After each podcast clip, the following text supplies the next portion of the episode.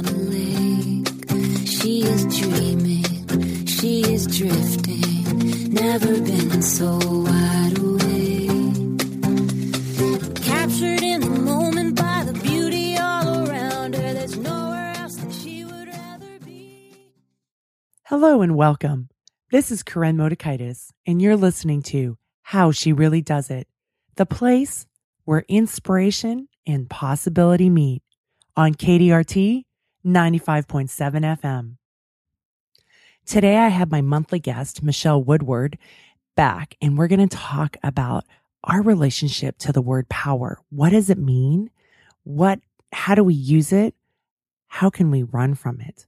What are the things that we do when we, uh, you'll hear me call it a dirty word, when we make it mean a dirty word. So we're going to be talking about these things and this word power and what it really means. And she has a beautiful definition. So I'll circle back with you after the conversation with Michele Woodward. Thanks so much for listening today. Michele Woodward, hello and welcome back. I'm excited to talk to you about the word power today.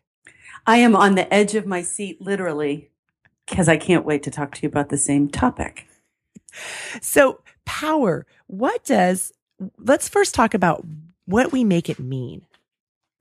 You know, I think this really hamstrings so many people. The, you know, who am I to be powerful? I think a lot of people have that thought in their mind, or maybe I'd be a jerk if I was powerful, or, you know, absolute power corrupts absolutely. I think we have all those thoughts in our mind that um, sometimes keeps us from really doing anything about power. What, what have you observed?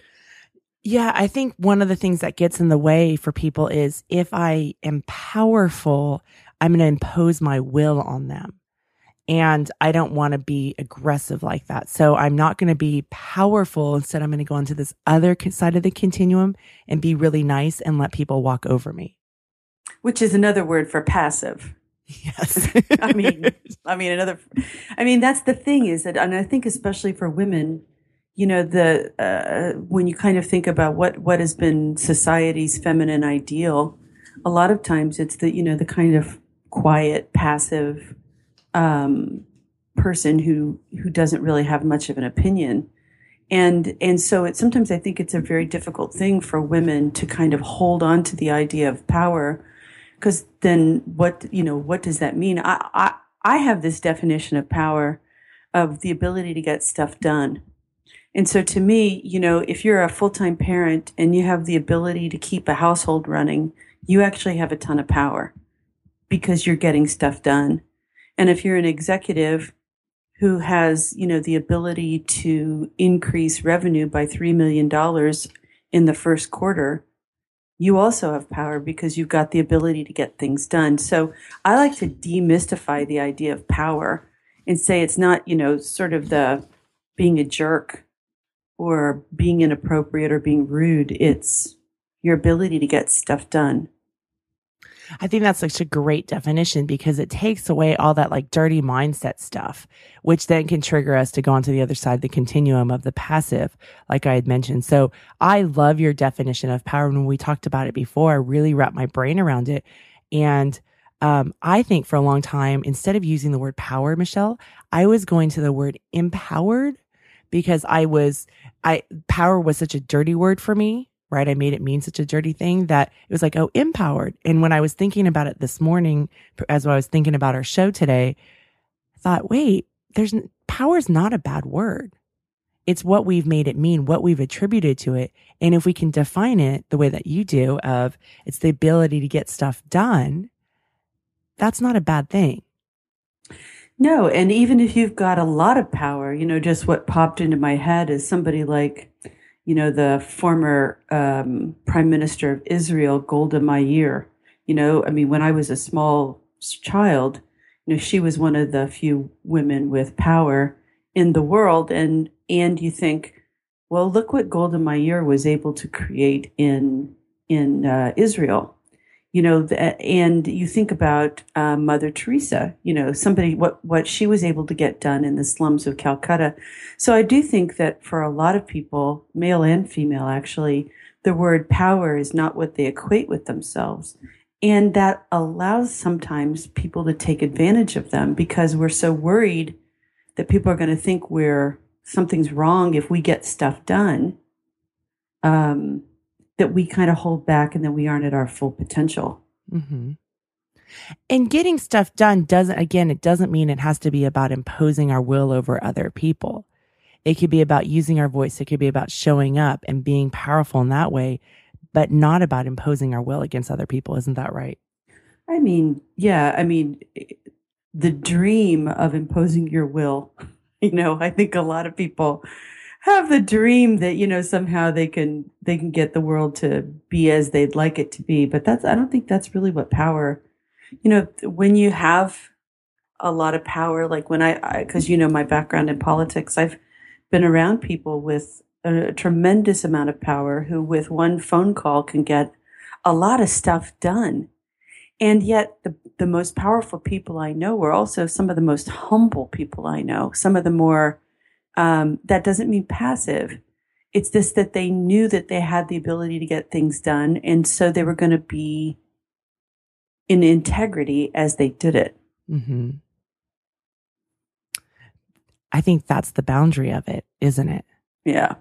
That of being in integrity with the power. So it's not about imposing your will, but getting things done with the boundary of your own personal integrity. And what does that mean?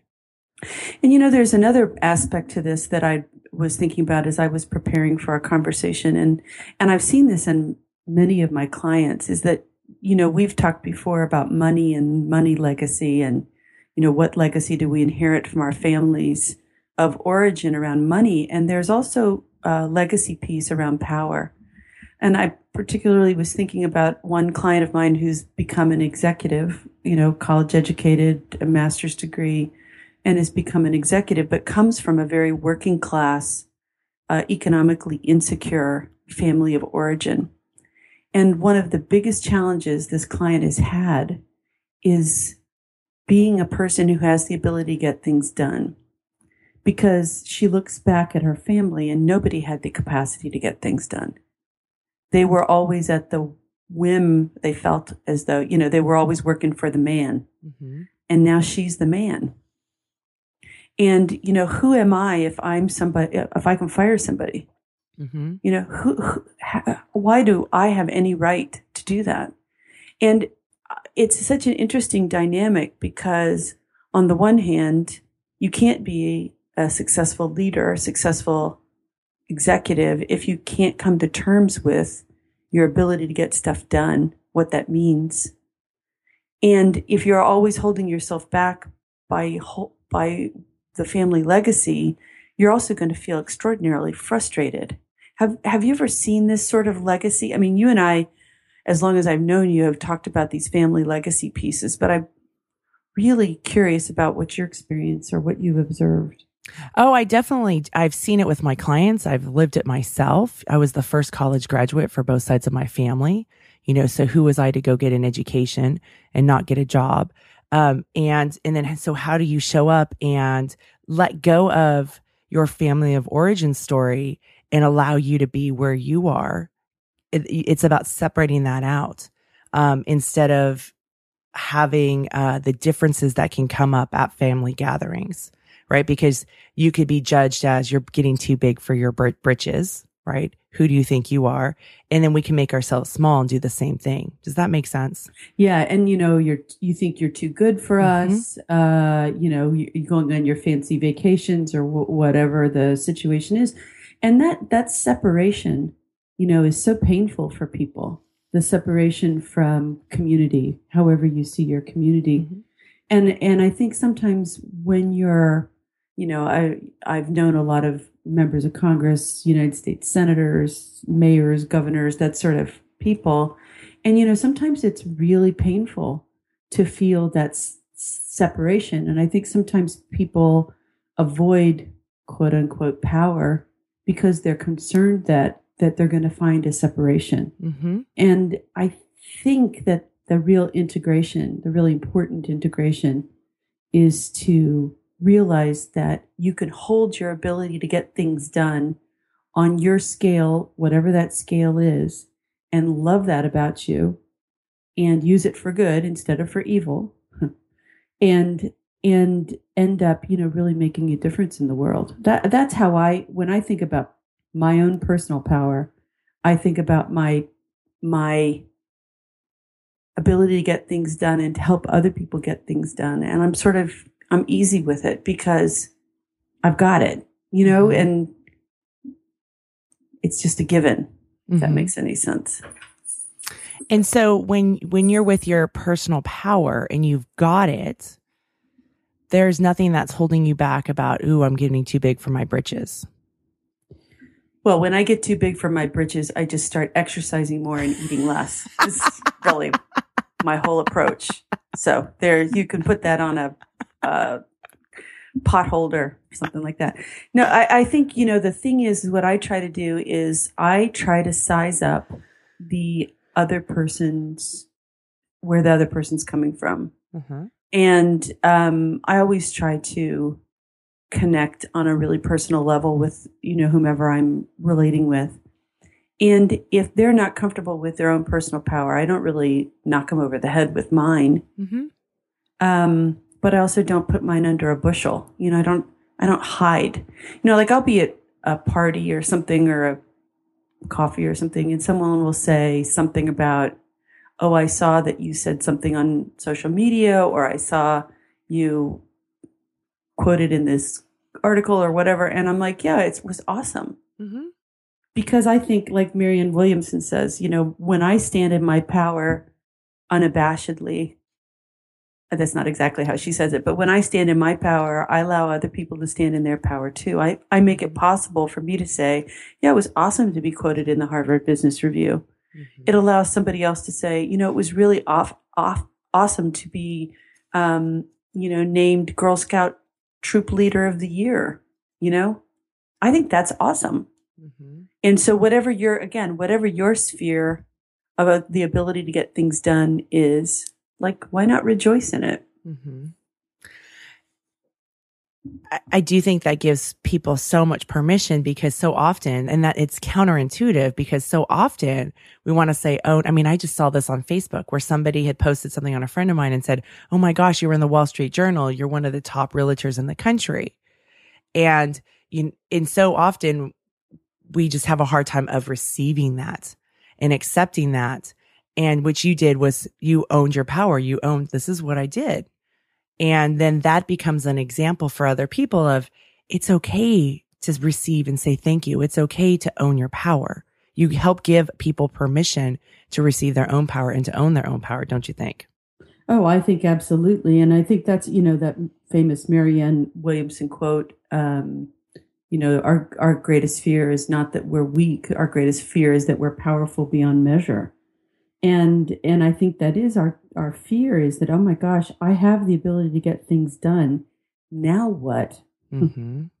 you know and what if i i fail and you and i have talked before about you know the gifts of failure and the gifts of imperfection as brene brown would say and you know the when you have the ability to get things done that's so much more important than whether or not you succeed or fail you know it's just the, the ability to try Mm-hmm. um, is so so important i mean that's what i would want for my kids you know just to try Oh, I was just working on this with the client this morning. Of course you were. That's the way it goes. Her belief was, um, even if I do everything, it's not going to matter because I'm not going to get the result that I want. Yeah. Yeah, she may not get the result she wants, but she might get a better result. Yeah. I mean, that's like, you know, that that again, we're back to the conversation it seems like we always get in, but is the, the difference between lack and abundance. Mhm. You know, I just finished reading a book called um, The Surrender Experiment by Michael Sing- Singer. I don't know if you know this book, but um, several of our mutual friends were reading it. So I thought, well, I'll enter into the conversation by reading the book too. And, and in essence, this gentleman um, who was the CEO of WebMD at one point. Mhm. Um, anyway, he he just talked about a decision he made at one point in his life to just kind of be in the flow and surrender to whatever life kind of offered. In in essence, saying yes as often as he could say yes. Um, you know, saying yes as long as he was in integrity. And then kind of how his life unfolded from there, because I think he's probably in his 70s at this point. Anyway, it was the, the interesting idea. This, the, I think that's, that's such an interesting idea is surrendering, you know, to, to say, okay, I'm in the flow. I have a good intention. I'm in my integrity. I am not shy about my ability to get things done. So I'm going to, I'm going to act in this way. I have no idea what the outcome's going to be, but because I'm all lined up this way, the outcome is going to be probably what I intend or even better. Right? Mm-hmm. Like, that's like a, a mind blowing stance. you know, it's like, I'm in integrity. I'm not hurting anybody. I'm not, I'm not compromising myself. I have an intention to do good. I have the ability to get things done. I'm going to put things in motion and then I'm just going to see what happens. You know, it blows your mind because uh, especially for recovering control freaks like me, that's like, wow. But I have found when I do it, totally materially changes my experience in life. Have you ever seen that? That's something, you know, because I'm a recovering control freak too. And that's something that I'm really trying to practice or I'm really practicing is putting it out there. The one thing I'll add to that is that, you know, after I go through the experience, I always circle back because I always, I believe that reflection is a great learning opportunity and to notice like, okay, what were some of the thoughts? What were the things that I had concerned about? And when I made that decision to let go, what transpired in this situation? What can I learn from it? How can I move this forward in other aspects of my life? You know that I'm so happy that you brought that up because I um I have that personal planning tool, you know that hold, I, hold on, stop a second, Michele. You're sounding funny. Did like you not ha ha funny? Now you're good. Okay. Sorry. That's right. Okay. So go back to this. Okay. So it's funny that you say that because I have this personal planning tool that I've created. I don't know if you're familiar with that. I have it oh, for yes. free on my website. And that's, you know, it's a reflective tool, mm-hmm. which I love because um, now we have a little echo. Do you hear it? No. okay. I, I just, it's probably me. Okay. Okay. So start all over from the personal planning tool. So it's funny that you mentioned that because I have a personal planning tool that I created um, that's available on my website at no charge, and I really do did try to create it in a way that gets people to reflect on, you know, the past six months. So, what happened in the past six months that surprised me? You know, where did I disappoint myself? And you know, even if you just ask those questions about any experience, I went and gave a keynote speech. What surprised me? What, um, where did I disappoint myself, if any place? And I do think that being reflective really, really makes a huge difference in your ability to, you know, course correct, um, and ensure that you do a better job next time. Mm-hmm. Well, it's that growth mindset from Carol mm-hmm. Dweck right? It's, oh, I made a mistake. What can I learn from it? Or here are the things that I'm doing really well and I want to keep doing this. And it's, it's in line with my values. And I think that circling back, you keep mentioning, am I in line with my integrity? That's that circling back of, okay, these, this is how I want to lead the organization or my workplace or my family. Is this in line with our values?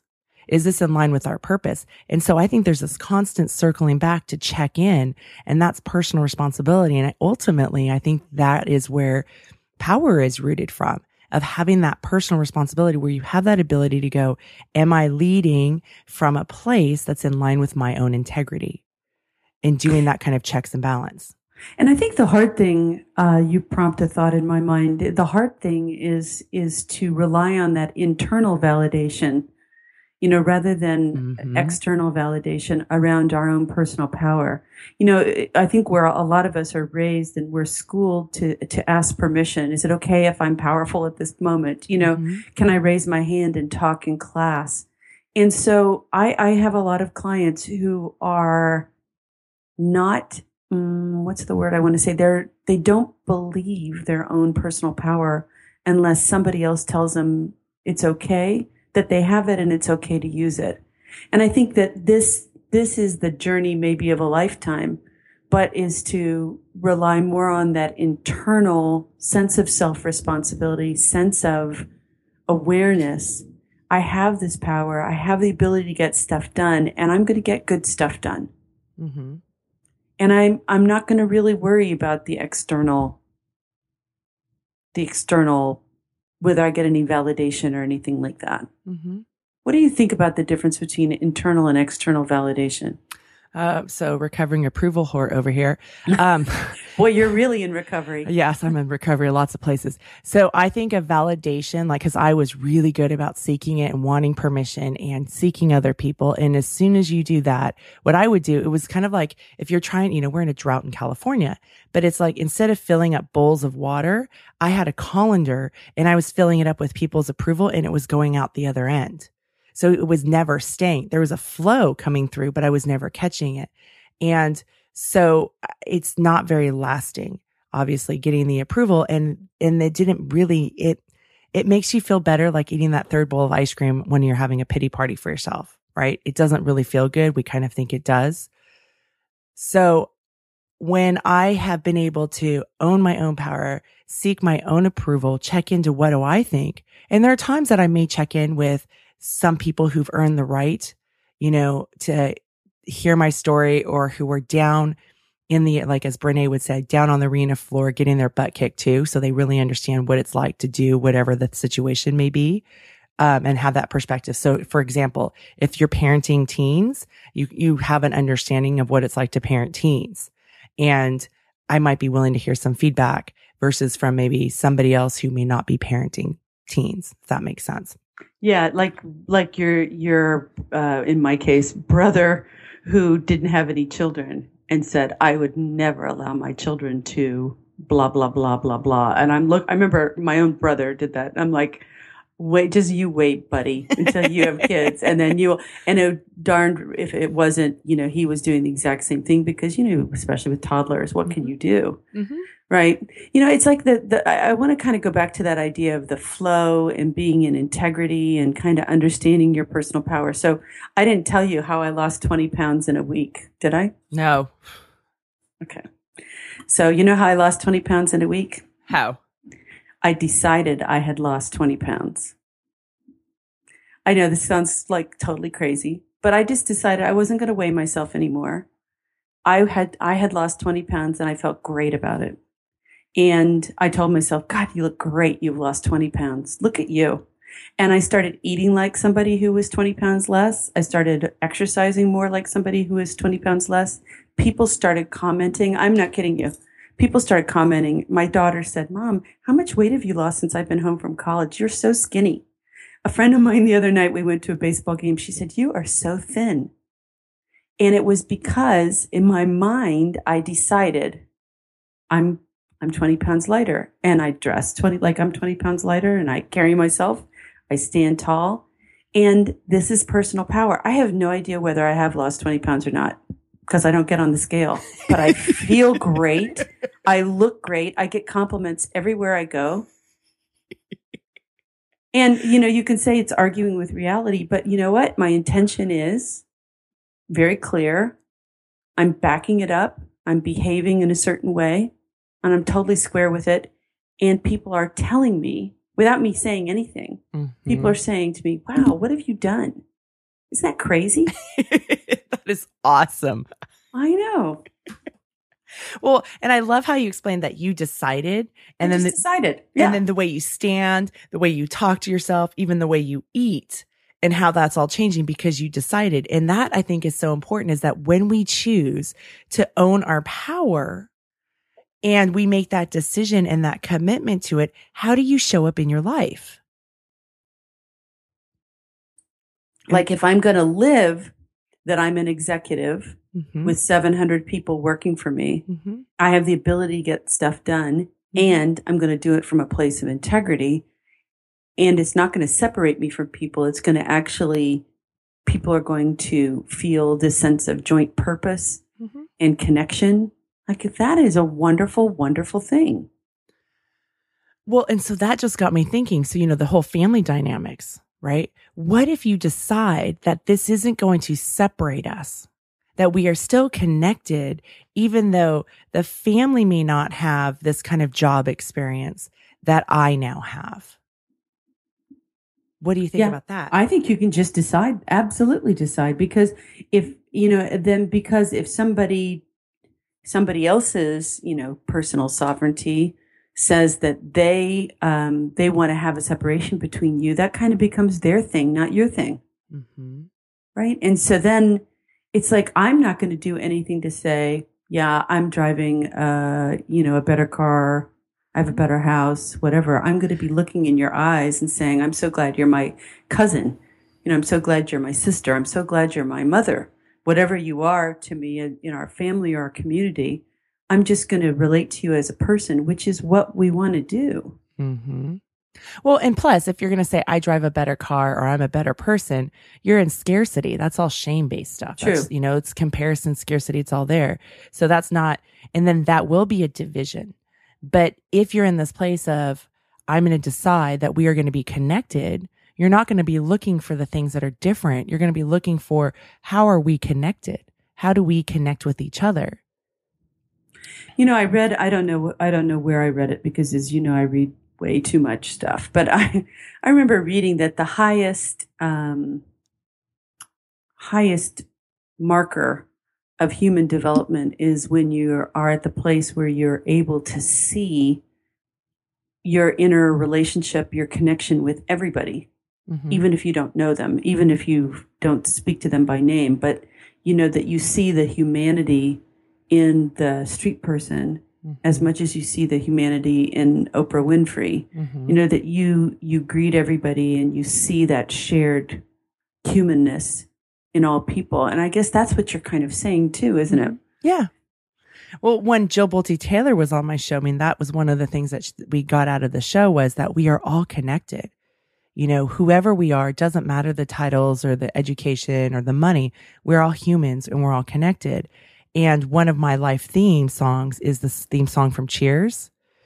And so one of the things that I try to cultivate, whether it's on the show, in any probably social gathering, and definitely on the swim team that I lead, is a place you go where everybody knows your name, where people are all the same, you know, and it doesn't matter your, and especially on our team, we have people that, um, you know, are famous. They're, they're doing this big research. You know, they're professors. They've had all these different acclaims. And then we've had people who are showing up that may not have those titles, but they matter just as much as somebody else. And so that's something that I always tried to, it's like we are all human beings going through this experience. How can we connect? You know, I saw a thing on the news um, either last night or this morning of this man being pulled out of a burning car, uh, father commuting home from work. So I guess it must have been last night. And, you know, his car burst into flames and absolute strangers stopped their cars and pulled him out. And, um, you know, he was in tears saying, you know, my children will thank these people for the rest of their lives because their father's life was saved. And I thought, you know, this is an example of humanity, right? hmm They didn't know these people. They didn't know his name, but they saw somebody in trouble and, um, and they stepped up. And, and that is also personal power. You know, I have the ability to make something happen. I see this car burning and there's a man inside it. hmm You know, I have the ability to run over there, open the door and pull that guy out. And I'm going to do it. And so power is not necessarily leading a, a humongous, you know, team of people or being a multimillionaire or any of that stuff. It's the ability to know I have the ability to ha- make something happen. I have the ability to get stuff done hmm and I'm going to do it. I'm going to do it in integrity and in alignment with kindness, with, um, you know, the ability to embrace a lot of people as I do it. Well, like that's a beautiful way to live. It is a beautiful way to live. And and to be able to frame it in the ability of I have the ability to get stuff done. It's really really clean. Right? There's it and we can own that. Whether it's getting stuff done in the kitchen, getting stuff done in our jobs, getting stuff done um in other aspects of our lives. It's just the having the ability to get stuff done. And when you think about it, I remember my daughter was 2 and she was trying to get something from the top shelf of the pantry. She's like, I can do it. She was owning her own power. It's like, mom, I don't need your help. I can do it. Let me do it. And when we could do that and have that mindset, it's like what you were talking about earlier. Boom. What are the possibilities that are open for us? Right. And, and, you know, I was reading uh, also this morning about, um, helicopter parents, Mm-hmm. you know, and how, uh, uh, college students have a higher rate of depression today. Mm-hmm. Um, and they think there's a lot to do with helicopter parents. And of course, I'm my, that's my kid's age. And I think one of the greatest things to see is to see the personal efficacy, the power that my 19 year old and my 22 year old are showing in their day to day lives. You know, they are, they have the ability to feed themselves, to um, know when to go to sleep, know when to say yes, when to say no, you know, to, they have the power to create lasting and meaningful friendships. I love that. Mm-hmm. And so it's like, it's that not only when they're two and saying, I can, I can do this, mom, but when they're 20 and they're saying, you know what, I got this. You don't have to talk to the dean, right? You don't have to make that call on my behalf. I got this. Mhm. And how, what a great thing to see that flowering of their own personal power. yeah it, it it really really is so beneficial and instead we try to uh prepare the path for the child instead of prepare the child for the path Right. And, and that's really, really important. I was uh, talking with a friend and she was saying that um, parents have called up to say, well, why didn't my child get hired at this job? oh, Yeah. And, I- and I was, you know, and I was so surprised because I know, like when Brené Brown has been on my show, we've talked about how the professors at the graduate school are go through trainings about how not to engage with parents calling about their kids because this is graduate school. And I remember being surprised some years ago about that. And then to find that it's now escalated to the jobs. I mean, I've heard for a number of years about it being in the college systems and a lot of schools like UC Davis, it, once your kid is 18 and they're in the college campus, the, the, everybody within the college, the university community is not allowed to communicate anything because it's Mhm. between the, and they're really trying to teach the parents that it's between the child or not the child, the student and the university and, and it's trying to segue the parents out. I, I don't get grades. Mm-hmm. You know, the grades don't come to me, even though we're, you know, I'm paying, Mhm. but the, the grades don't come to me and really nor should they Mm-hmm. because it's my child's experience, not mine. Mm-hmm. There are some private schools though that, um, do have waivers where it, where Mhm. parents can sign it and children can sign or the the adult children can sign it and allow their parents to get stuff. And I I think I my hunch is that it's because the um the some you know people that's what some people have wanted some parents have wanted Right. so So yeah, but you know that back to I mean that the power fostering the ability for people to see that they have the power in their own sphere again however it needs to be exercised for them whether it's your children your your elderly parents you know that's a very difficult time time too because a lot of them are feeling less and less power over themselves and what they do, but to even to, to let them know they still have the ability to get some things done, mm-hmm, um, I think can can buoy people's sense of purposefulness. mm-hmm. Yeah i think you hit a really important point about power is that we want people to have their be able to own their power so that they can believe in themselves that they have the ability to get things done Right. Right. And right. Absolutely. And so when we take that away from our kids by clearing out the path for them, they're, we- we're thinking that they're going to be happier, but really they don't feel that sense of power. So it, be, it get, we don't get the actual results that we're hoping to get. Right. I want to talk a bit about um, nice versus the B word because I remember when I was a young coach at the college and I was a head coach and you know I was 23 years old. So I had this belief, remember, about power, and so I thought either you are a B word or you're nice, and if you're nice, you get run over. And so I decided I I made a I made a huge decision and said I'd rather be a B word. I don't want to be run over. And what I've learned because that wasn't a fun way to operate. You should have seen my meetings with my with my assistant coaches explaining because I would explain this to them. But what I've learned through the years and in leadership is that it's really about being that compassionate place where I don't have to be, it's not either or. I can be compassionate because compassionate people have boundaries and I can own my power, but I'm in that space in between. Remember, I keep talking about this continuum. The way I see it is that I'm in the space in between and I can be powerful here because I can have boundaries. I can have my values. And that is a much better way for me energetically than being one or the other. What are your thoughts about power and the B word? Well, you know, it's so it's so interesting when you put it in sort of a context or a timeline. You know, there was a time in the world where power was very concentrated. The ability to get stuff done was very concentrated. And so people who didn't feel that they had any power looked at people in power as kind of arrogant jerks because there was this disparity. And then over time, as, as things have evolved and changed, you know, the, the thought is once I have power, I have to be a B word. Um, because everybody I've seen and in the media and movies and stuff, people, powerful people are, are jerks. Then, um, then there becomes that that also that conflict, that um, dissonance. I don't want to be a jerk. I don't want to be a B word.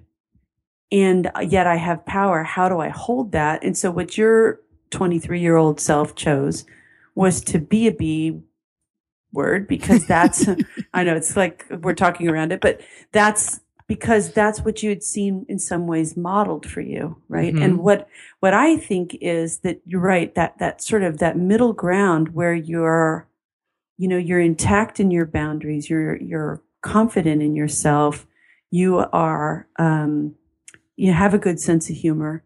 And and so then a challenge to you is not an affront.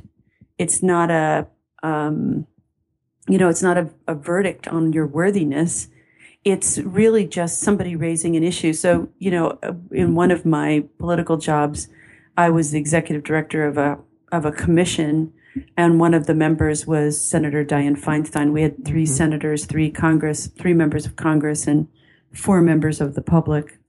And I use quotes, air quotes around public because they were not really, they were just people, you know, powerful, famous people.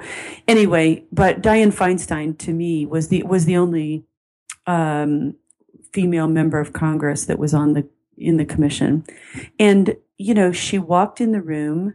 You knew when she walked in the room, not because she was a diva or because you know trumpets sounded when she walked in the room, but she just had this confident air and this sense of power. And when she spoke, every even though there were extremely powerful people in the room, people listened to her. And why did they listen to her? I think it was because she, comfortable in her own skin, knew exactly what she was doing, knew exactly what power she held, was not threatened by anybody else around the table. In, act, in essence, was looking for what was their point of view and their perspective so she could understand it. And her, I believe her intention was, how can we find, how can we find a way out? How can we find a way, a solution to what we were looking at? And I think that's how you hold power without ha- being the B word. Is is that kind of s- that set of characteristics? What do you think? Oh, I think that's yes, exactly. And I love these characteristics: intact in your boundaries, confident in yourself, having good humor, comfortable in your own skin. You said knowing exactly what she was doing. You know, I call that clarity Mm-hmm. And then asking the question of, okay, how can we find the solution?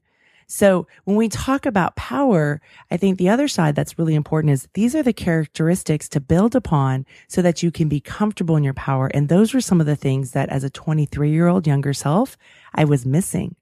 Right. You know, I didn't know what my values were. Didn't even have any hindsight to, didn't even have any insight to look into what my values were uh, you know, I knew to work hard. I had a great work ethic, confidence in self. I didn't have a whole lot of confidence in myself, especially being a new person in a workplace. right? I had confidence in myself in other aspects of my life, but maybe not necessarily there. So I think that these are characteristics. So for the listeners out there that are struggling with power is to look at these characteristics and how are you doing with those aspects? What do you think?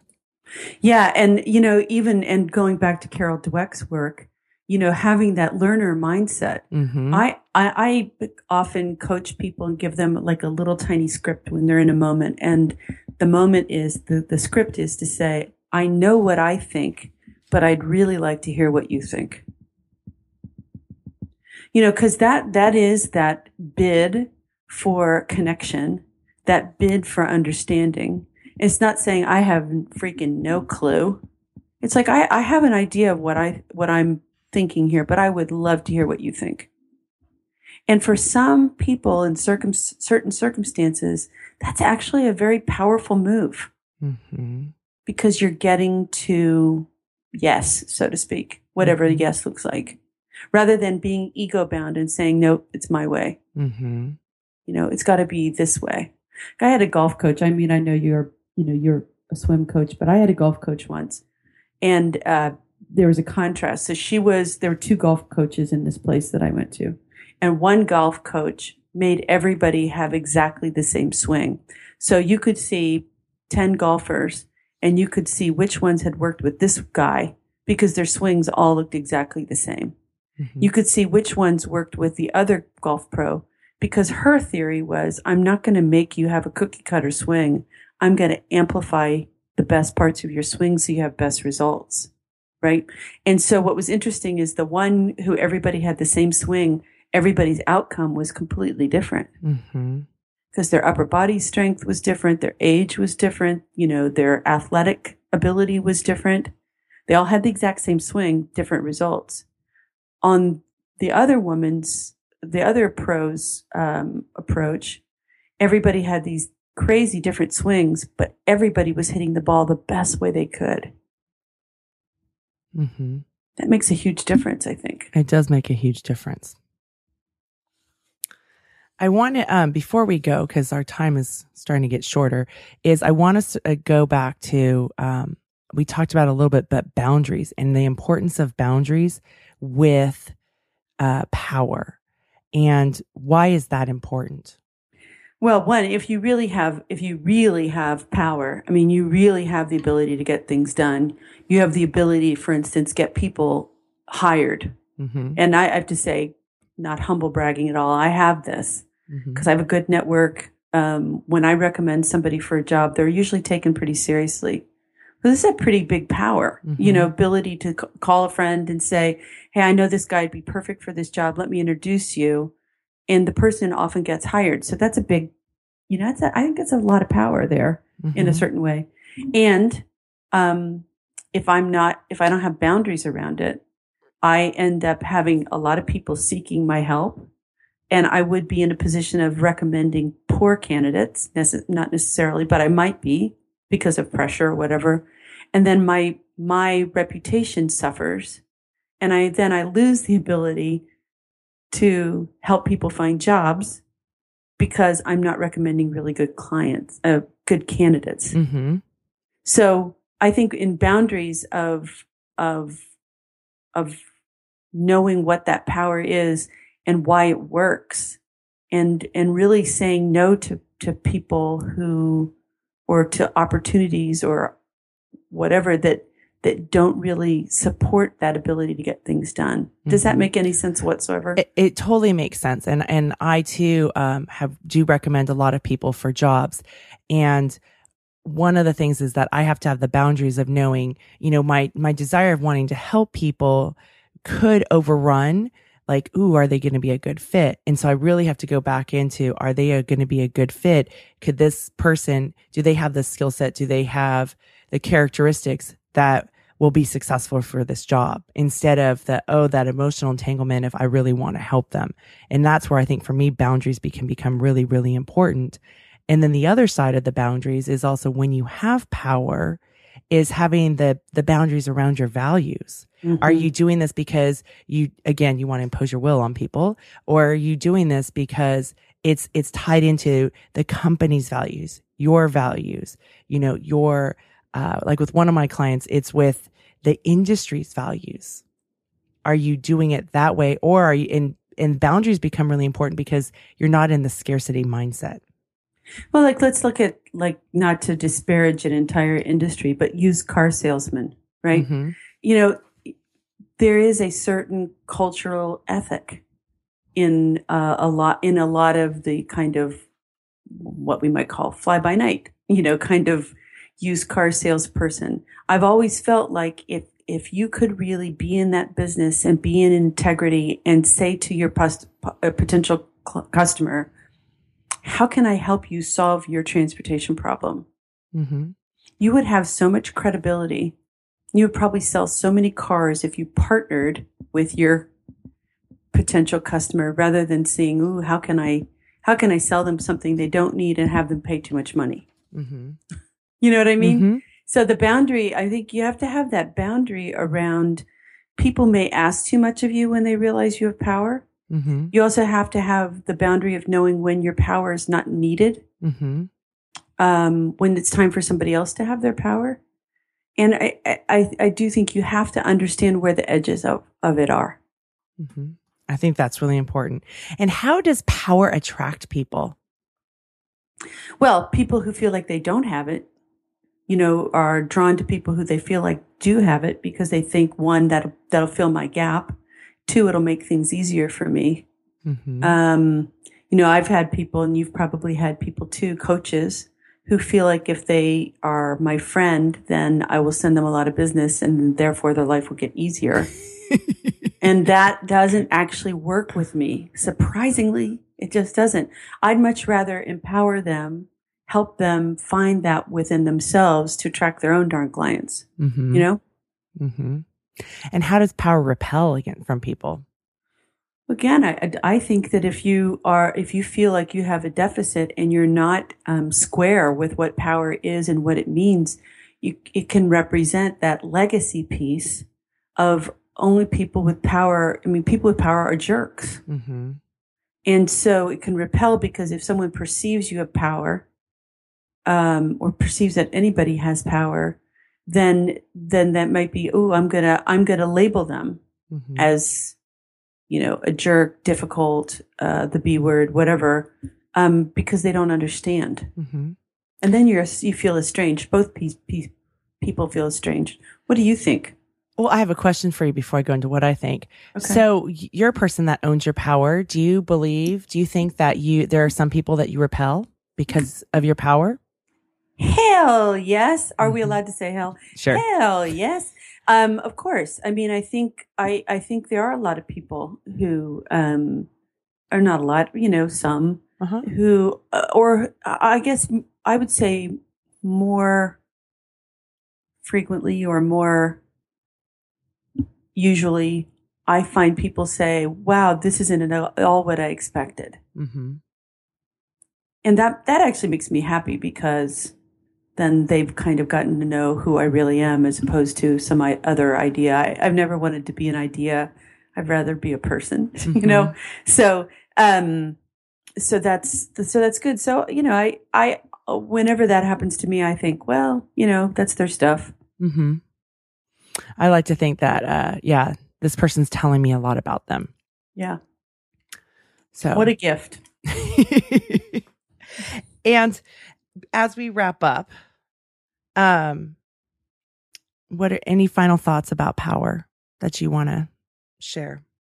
You know, again, I think the, the, there was one key takeaway, it's that every human being from, you know, baby to 107 years old has some power because they have the ability, every person has the ability to get something done. And so if you can focus on what it is that you can get done as opposed to what you can't or the barriers, then I think the more you, more you're able to get things done and own that, the more centered, grounded, um, happy you'll feel. And you feel like you really are making progress. So this is a little bit of a different view than what the world tells us to do. We, world f- tells us to focus on where we aren't. I say Mhm. focus on where you are and what you're capable of doing. And then just let that expand. Ooh, I love that. Well, thank you, Michele. It's my pleasure. I can't wait till next time. It'll be great. So, what do you think? What do you think about this definition of power and what we can make it mean? And how do you show up with this word power in your life? What do you do? I'm going to give you a moment here. As I shared in this conversation with Michele, I used to either really use it forcefully or I'd run away from it. Didn't want, how can I as a woman be powerful? And I love Michele's definition. It's about the ability to get things done. And so today, preparing for this show, I looked up the definition of power and here are a few examples. The ability to act or produce an effect, which is essentially what Michele was saying. Ability to get extra base hits. The capacity for being acted upon or undergoing an effect. So when we think about power, if we can get away from this dirty reference that if I have to use power, it has to be corrupt, it doesn't have to be, but it's about owning your own power. And remember, it's about owning your own power and in being in line with your integrity. And that's where the, you know, the absolute power corrupts absolutely. You're not in line with your integrity then. And we can impose our will upon people, but really being in a place where we're grounded and we can own our power, own our sense but we're in line with our own integrity and I think importantly, our values. And we can check in. One of the things that I think is so important, and I referenced it in the conversation with Michele, but it's this ability to circle back. And Carol Dweck talks about the growth mindset. And really what a growth mindset does is, or a person with the growth mindset does, is they circle back. They go back, they check in, they reflect. How did that work out? compared to what I thought? How are the results compared to what I want it to be? And let's look at why the results may have been different without defining ourselves or judging ourselves instead of saying, Oh, see, I'm, I'm a bad person, which is what can happen in a fixed mindset, but in a growth mindset of, Oh, what can I learn from this? How can I do it better next time? How can I get more in line with my integrity? And constantly doing that reflective process that Michele and I talked about being so important. Us checking back in with ourselves. I also love this idea about the characteristics of power, right? Being intact with our boundaries, confident in ourselves, having good humor, being really comfortable in our own skin, and the clarity to know exactly what you want and what you're doing. That's so important because so often we don't. And it doesn't mean you need to start out that way, having exact clarity, give yourself the space to figure it out and make a decision, realizing there aren't any wrong or right answers. And then when you have all of those areas, the boundaries, the confidence in self, the good humor, the being comfortable in your own skin, clarity, then you can ask yourself, okay, how can we find a solution and get people? And this is a practice that I'm going to continue to practice to, to work on in my own life. And remember, this is always a practice. It's not about perfection. It's not about doing it right or that if you, you may lose it, you, there's nothing to lose. It's a practice. And sometimes we go off road a bit. We need to come back or we want to come back to get in line with our own personal integrity, with our values. And there's no right or wrong way. And it's about circling in, circling back, checking back in. And sometimes it's about circling back with the person that maybe we did impose our will with, and maybe that wasn't quite the intention. So I love the characteristics because those are things like maybe you're not intact with your own boundaries and you can check in with that. Well, what do you want to do that would be different? How can you get yourself aligned with your boundaries? Are you lacking confidence in yourself? And why is that? What, what are the thoughts in your head going on? Are they full of self beatings and self hatred? Self doubt? Why is that? Are you telling yourself stories that are not true? Or are you telling yourself the truth? But really paying attention to why are you lacking confidence in yourself? My hunch is it's, it's the thoughts that you're telling yourself. Having good humor, the ability to laugh at yourself, right? The ability to not laugh at yourself, but with yourself, the ability to laugh at life is so important being comfortable in your own skin and noticing when you aren't. There are times that I'm extremely comfortable in my own skin, and there are times that I can get triggered. So, really understanding what that's all about. Clarity. Having clarity. What is it that you want? So, when you're using your power, what is the what is the power for? What is the influence that you're trying to get done? What is the your ability to get something done? What is it you're trying to get done? And really thinking it out instead of just reacting. Sometimes I get into that reaction mode because I'm like, oh, here's a problem. Let me fix it. And it's like, wait, is this what even the person is asking for? And stopping and checking back in and giving myself permission that it's not the race to who can answer it the first and the fastest. And I can do that sometimes with email and I really practice. I remind myself just because an email comes in my inbox doesn't mean I have to answer it right away. I can think about what I want to say. So I love those characteristics. And those are something to think about for you. What are some of the characteristics that are important to you for your power? And I love this other idea about the legacy piece around power? What is the legacy piece that you want to have around power? Who is it that you want to be? I mean, there's so many questions that I'm asking right now. And the thing is, is find that one that really resonates with you and then take it out into your life and really practice that. Take a look at that. So those are the things about power. And I love the fact that now power is being reframed in my life and it's not this dirty word. It's not this I'm imposing my will on somebody else or corrupting. Absolutely. It's about owning my own power. And I used to make it, like I said, better by thinking about empowering, empowerment, but allowing myself to be powerful and grounded with who I am and how do I want to show up in my life. So I really love this new relationship that I have with the word power and really owning my power. I want to know now, what does power mean to you? Is it still a dirty word? And what do you think of Michele's definition of power? You can let me know what you think of this definition of power by leaving an iTunes review. Thanks so much for those of you that have been finding ways to leave iTunes reviews for the show. I appreciate it and it really helps the show. You can also join our community at howshereallydoesit.com to sign up for my weekly newsletter to get even more great resources to create a life you love, plus some insights from me that I only share in the emails and updates. And you will always receive updates about future episodes. So you never have to worry about missing a show. It's in your inbox every Friday. A special thanks to Michele for having a valuable conversation for you. And if you like what you're hearing, head over to iTunes, leave a comment there.